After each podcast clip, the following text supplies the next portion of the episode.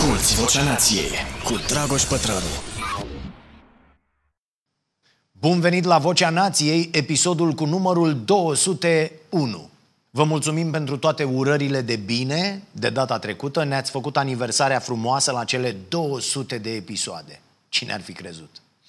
Le mulțumim celor care ne-au sărbătorit cumpărând cartea noastră Atenție cu intenție, am adunat aici cele mai bune idei din sezonul 2021-2022 de la podcastul Vocea Nației.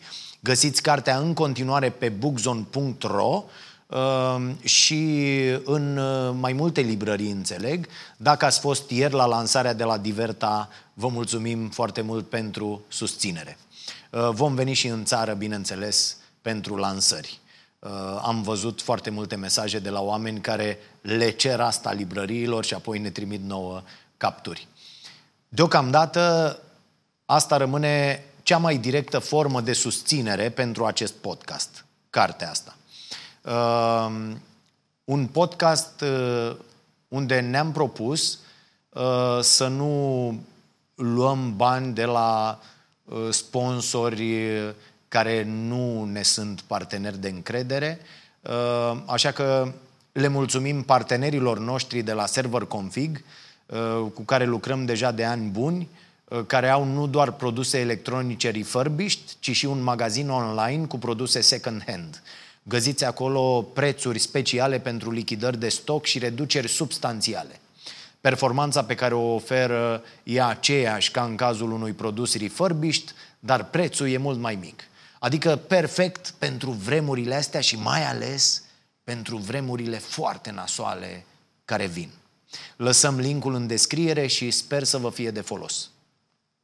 A, să nu uit, vă mulțumesc pentru toate întrebările din live-urile de joi. Mulți dintre voi mă întrebați deseori în toate întâlnirile pe care le avem, fie că sunt online, fie că ne vedem la față. Mă întrebați așadar ce puteți face ca să schimbați lucrurile în jurul vostru vreți să știți cum ați putea să faceți mai mult bine. Și cred că prima lecție aici e simplă și e o lecție generală. Este de fapt lecția cu care încheiem și cartea noastră Atenție cu intenție. Lucrurile îți ies mai bine când nu ești singur. Și există o imagine la care vă puteți gândi ca să vă amintiți mai des asta. În multe orașe mai mici din România, chiar și uh, la bulevardele cu patru benzi, nu există semafoare la toate trecerile de pietoni. Așa că mulți șoferi pur și simplu nu opresc. Uh, când ești doar tu la trecere, un singur pieton, îți e teamă să faci vreun pas până nu uh, uh, faci contact vizual cu șoferul și până nu ești absolut sigur că te-a văzut și că va opri. E, totul se schimbă atunci când mai apar vreo 4-5 oameni din spatele tău și se opresc și ei la trecere. Dintr-o dată sunteți mai vizibili pentru că sunteți mai mulți. Așa că mașinile opresc. Ceea ce înseamnă că ați câștigat. Ce ar trebui să faceți când ajungeți pe partea cealaltă este să schimbați adrese de e-mail sau numere de telefon și să vă organizați cu ceilalți, să semnați cu toții o petiție adresată primăriei, o petiție în care să cereți semafoare sau limitatoare de viteză, la pachet cu o campanie de conștientizare a pericolelor pentru pietoni atunci când trebuie să împartă același spațiu cu mașinile. Cu alte cuvinte, să vă organizați și să cereți schimbarea împreună, cât mai mulți.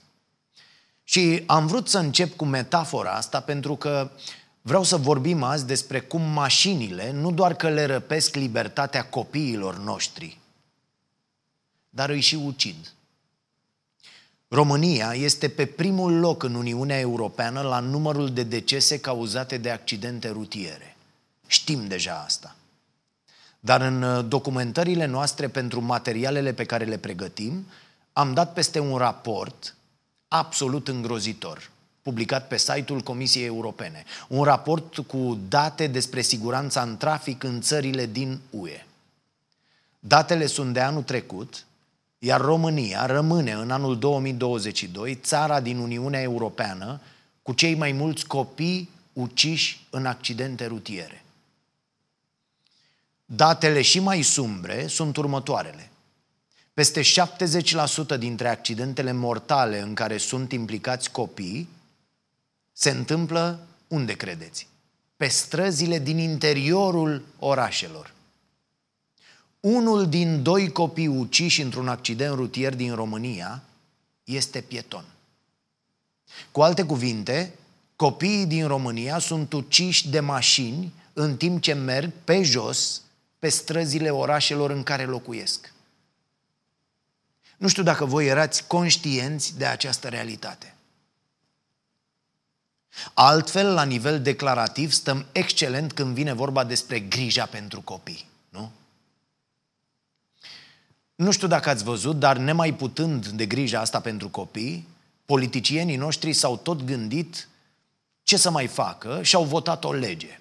O lege care reglementează accesul cu prioritate pentru femeile însărcinate sau persoanele însoțite de copii cu vârsta de până la 5 ani la casierii, ghișee sau casele de marcat ale supermarketurilor.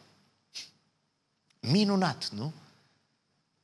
Parcă deja a devenit mult mai simplu să crești un copil în România. Nu, nu simțiți? Iată ce scrie în expunerea de motive a proiectului de lege. Citez. În contextul în care deficitul demografic înregistrat în România tinde să devină o problemă care poate afecta pe termen lung și mediu însăși securitatea națională, statul este obligat să ia măsuri de protecție specială pentru femeile însărcinate sau pentru părinții cu copii mici. Serios? Ar fi de râs dacă n-ar fi de plâns, nu?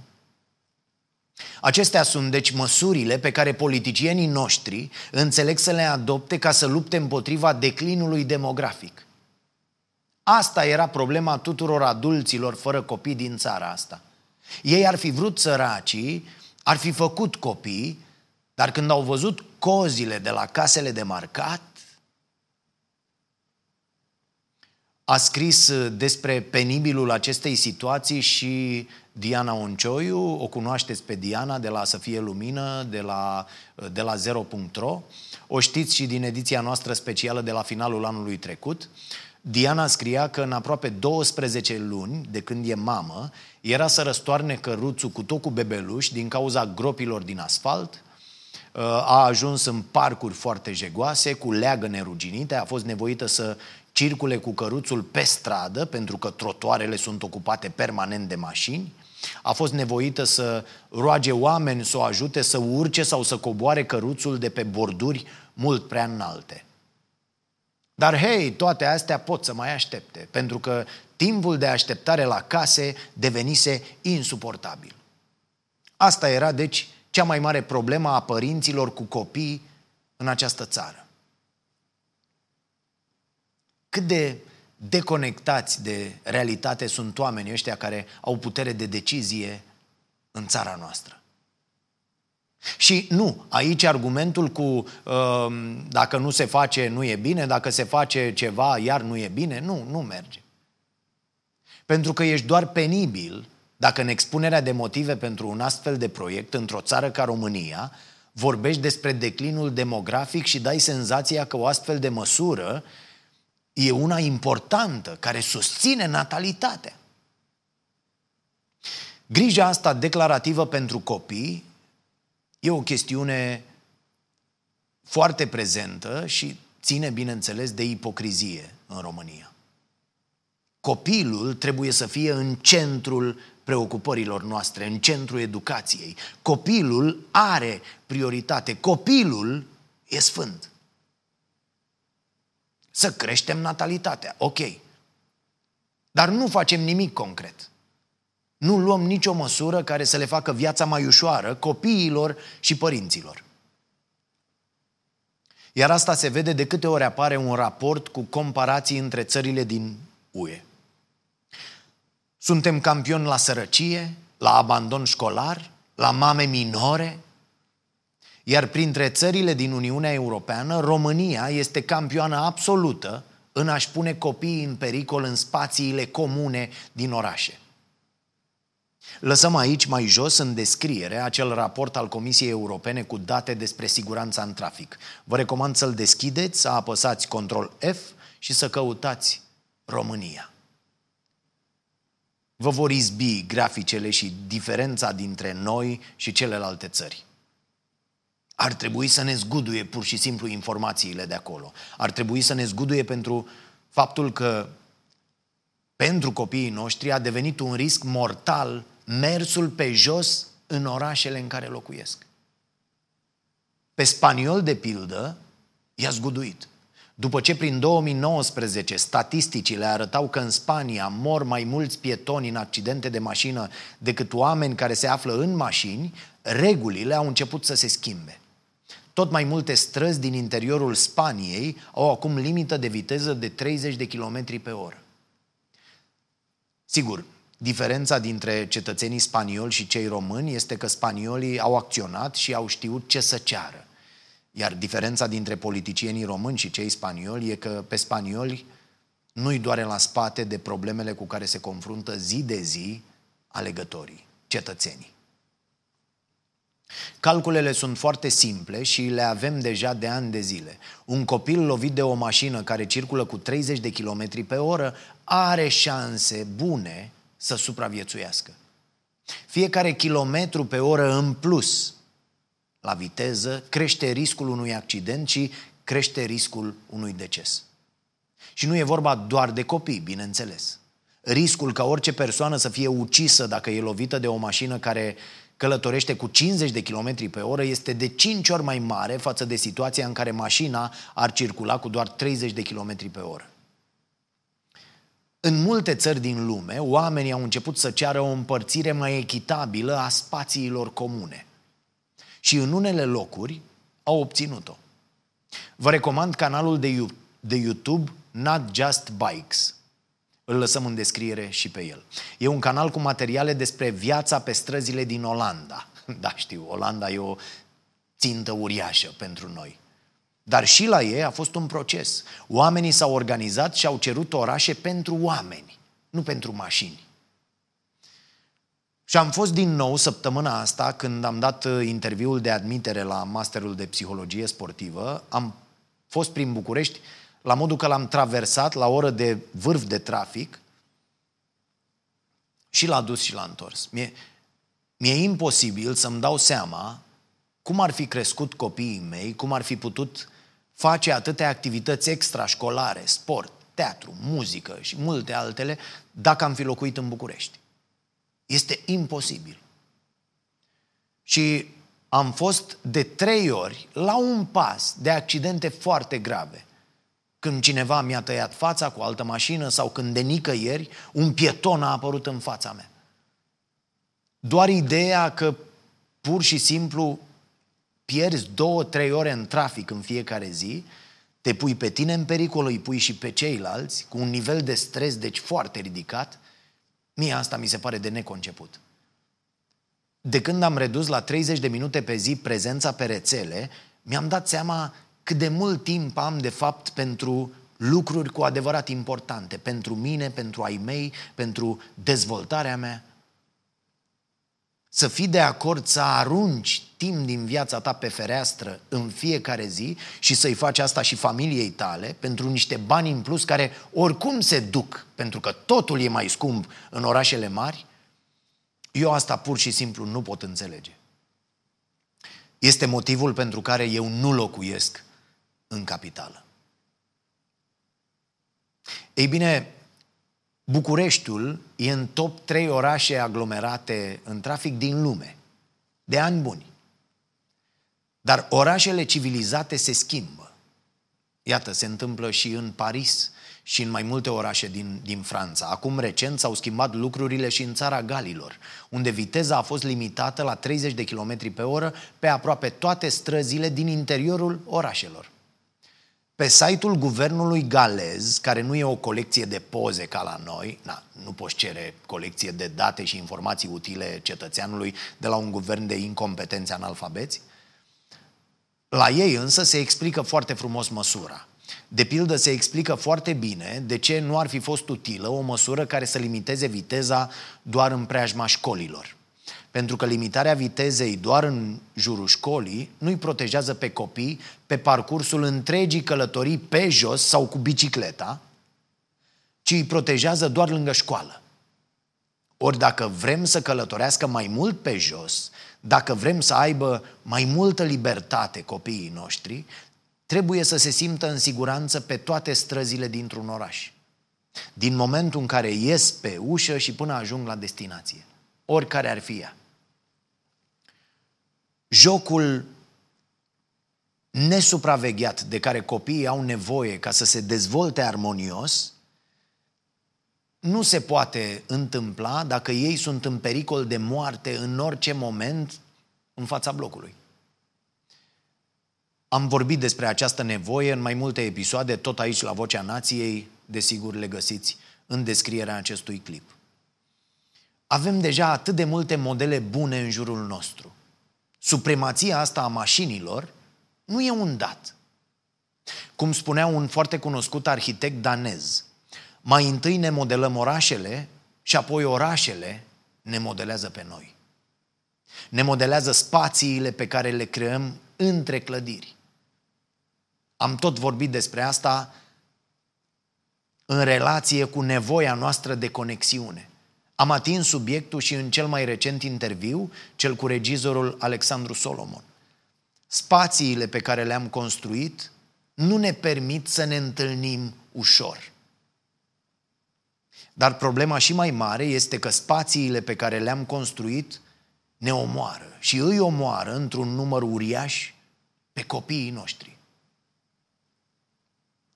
Am observat că a început să se vorbească și la noi despre fenomenul părinților taximetriști. În România, părinții sunt șoferii copiilor. Copiii sunt transportați cu mașina peste tot. La școală, cu mașina până în clasă, dacă se poate, de la școală înapoi acasă, la activități extrașcolare, la întâlnirile cu prietenii. Nu există niciun pic de independență pentru copii. Părinții care azi fac asta sunt uh, copiii din generația cu cheia la gât, care au avut parte de o libertate uriașă.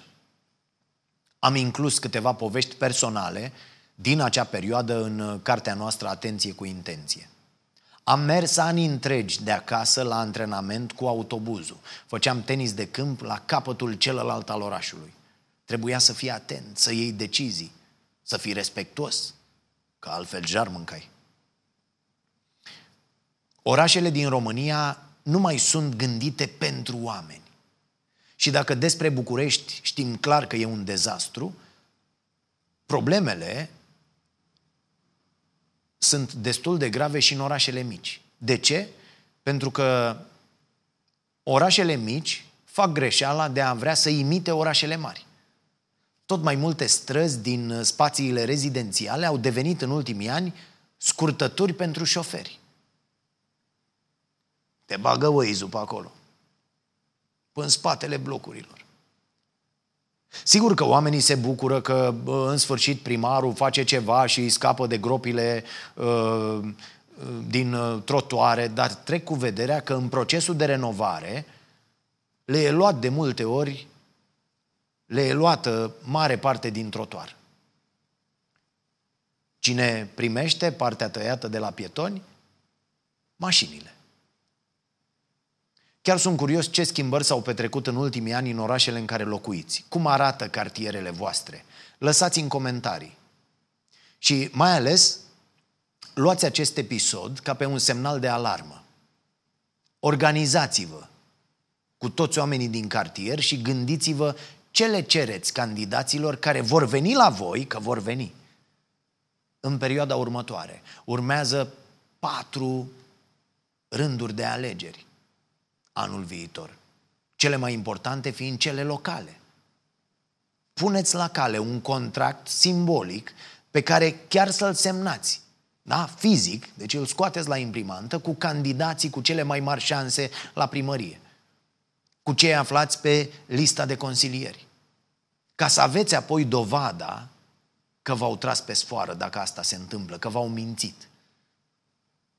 Sigur, pentru asta trebuie să acționați împreună, să, să picați de acord asupra a ceea ce trebuie făcut în oraș, în cartier, pe strada voastră. Iar aici, la nivelul ăsta de educație civică și de colaborare, noi românii, din păcate, stăm foarte prost.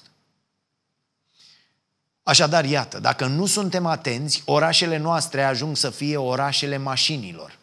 Lumea pietonilor devine din ce în ce mai mică. Cedăm tot mai mult din spațiul nostru mașinilor. Eu de asta vreau să nu mai fac naveta, să mutăm totul, ă, tot studioul nostru de la Otopeni, la Ploiești, pentru că nu mai vreau să folosesc deloc mașina. Vreau să vin și eu pe jos sau cu bicicleta. Suntem făcuți pentru a merge. Iar faptul că stăm atât de mult jos ne omoară la propriu în timp. Citiți-l pe Daniel Lieberman cu o istorie a exercițiului fizic. Dacă n-ați făcut-o încă, v-am recomandat. E o carte care vă va face să nu mai vreți să stați jos. Pentru că atunci când ne așezăm, corpul nostru ia foc. Pe bune. Apoi, peste tot, rămânem sau am rămas deja fără acele locuri în care să ne întâlnim și să stăm pur și simplu, să interacționăm. Spații în care să ne putem odihni activ, fără să plătim. Atenție, copiii noștri se întâlnesc la moluri, unde n-au altă opțiune decât junk food-ul. Sigur, autovehiculele au fost o invenție minunată a secolului 20, au adus libertate de mișcare, utilitate, dar la fel ca multe alte lucruri bune, după un anumit punct, mașinile devin nocive. Orașele noastre sunt mai murdare, mai urâte, mai poluate din cauza mașinilor. Aerul e nu doar mai poluat, ci și mai cald din cauza mașinilor. Copiii noștri mor din cauza mașinilor. Așa că până vedem schimbări mari de sistem, sfatul meu e să aveți voi grijă de voi și de cei din jurul vostru. Dacă sunteți șoferi, trebuie să vă conștientizați puterea uriașă în relația cu un pieton. Încetiniți când vă apropiați de treceri de pietoni. Încetiniți în zonele rezidențiale. Încetiniți când treceți pe lângă parcuri și spații de joacă printre blocuri. E de ajuns un moment de neatenție pentru ca o nenorocire să se producă. Respectați așadar viteza legală în localitățile pe care le traversați. Multe dintre ele n-au nici măcar trotuare, așa că pietonii chiar împart același spațiu cu mașinile din secunda, secunda în care ies pe poartă. De câte ori vă grăbiți undeva, amintiți-vă că unul din doi copii uciși într-un accident rutier din România este pieton. În opinia mea, doar dacă ești complet idiot, și mulți sunt, crezi că ție nu ți se poate întâmpla o astfel de nenorocire când gonești ca tâmpitul pe străzi.